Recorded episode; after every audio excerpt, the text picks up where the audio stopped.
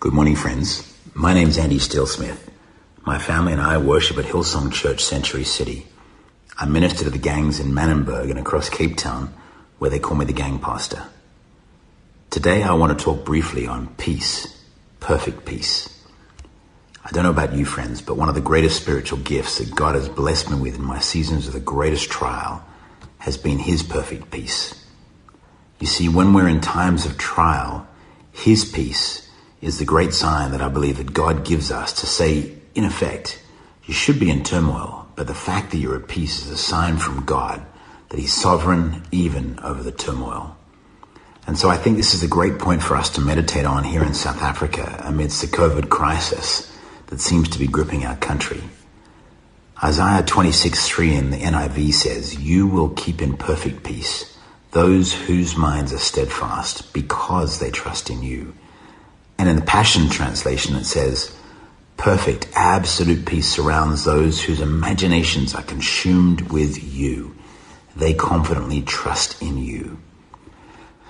Friends, having had COVID and having lost dear and close friends to this terrible disease, including a man who was like an adopted father to me, I know only too well that we have essentially two approaches that we can take to this disease. We can panic and that's a fair and reasonable human emotion, and speaking humanly, a perfectly understandable response. Or we can lean into the fact that we are spiritual beings before we were human beings. You see, friends, the world says body, mind, and then spirit.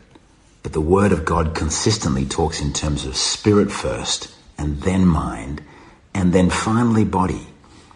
And thus, as heavenly beings, we can rely on that heavenly peace and we can keep our minds steadfast and thus at peace because we trust in God.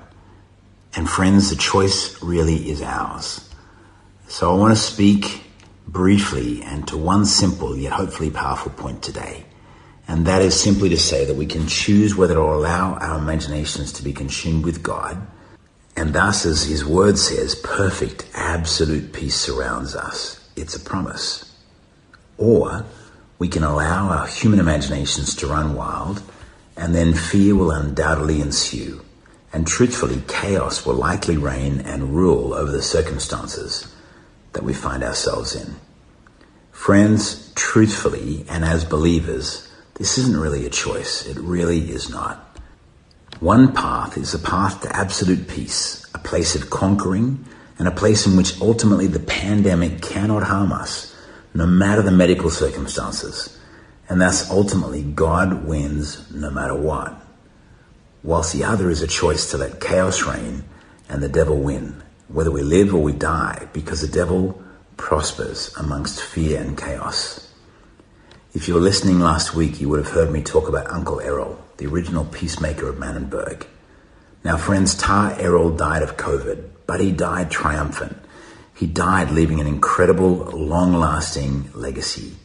And he died in peace because his mind was steadfast and he trusted in God.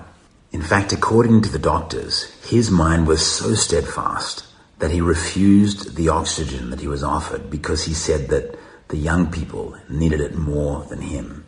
Now, friends, that is real and true peace to be so sure of your relationship with the Father that you forego potentially life prolonging treatment in order to possibly save others. Now, that kind of peace can only come from deep relationship with and trust in a Heavenly Father. What are we going to choose? Faith or fear? The choice is ours, but I know which one is the better choice.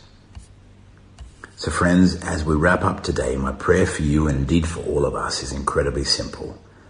May perfect, absolute peace surround those whose imaginations are consumed with you because they confidently trust in you. Amen. Go well, live and love big. Do not be afraid of this virus. Remain expectant. Be conquerors. Be at peace and be blessed. God bless.